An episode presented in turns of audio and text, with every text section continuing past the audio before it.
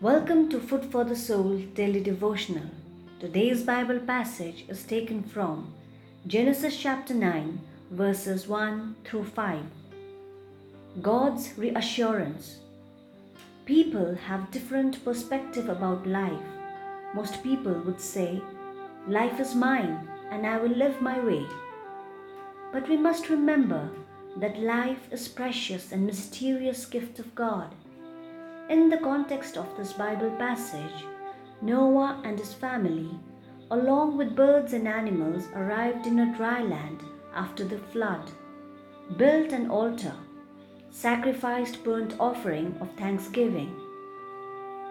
God was pleased because of his obedience and made a covenant with Noah. Genesis chapter 9, verse 2 says, the fear and dread of you will fall upon all the living creatures and will also demand an account from every living creature for the life which will be shed. Lesson to learn God renewed his divine provisional promise for humans, verses 2 and 3.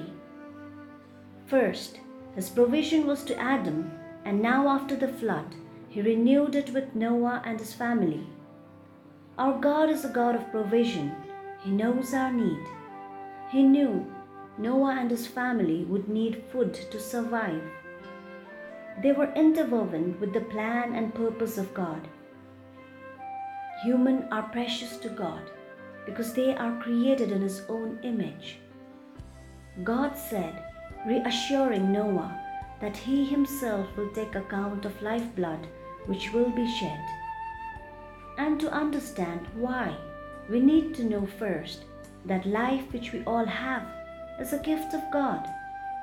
We don't own it, we are to take care of it. Therefore, he is telling Noah that the generation which was going to come into being would know that he owns the life of all. We too must acknowledge it. Let's pray. Lord Jesus, Thank you for giving me the gift of life. Give me wisdom to value it and bring glory to your name. Amen.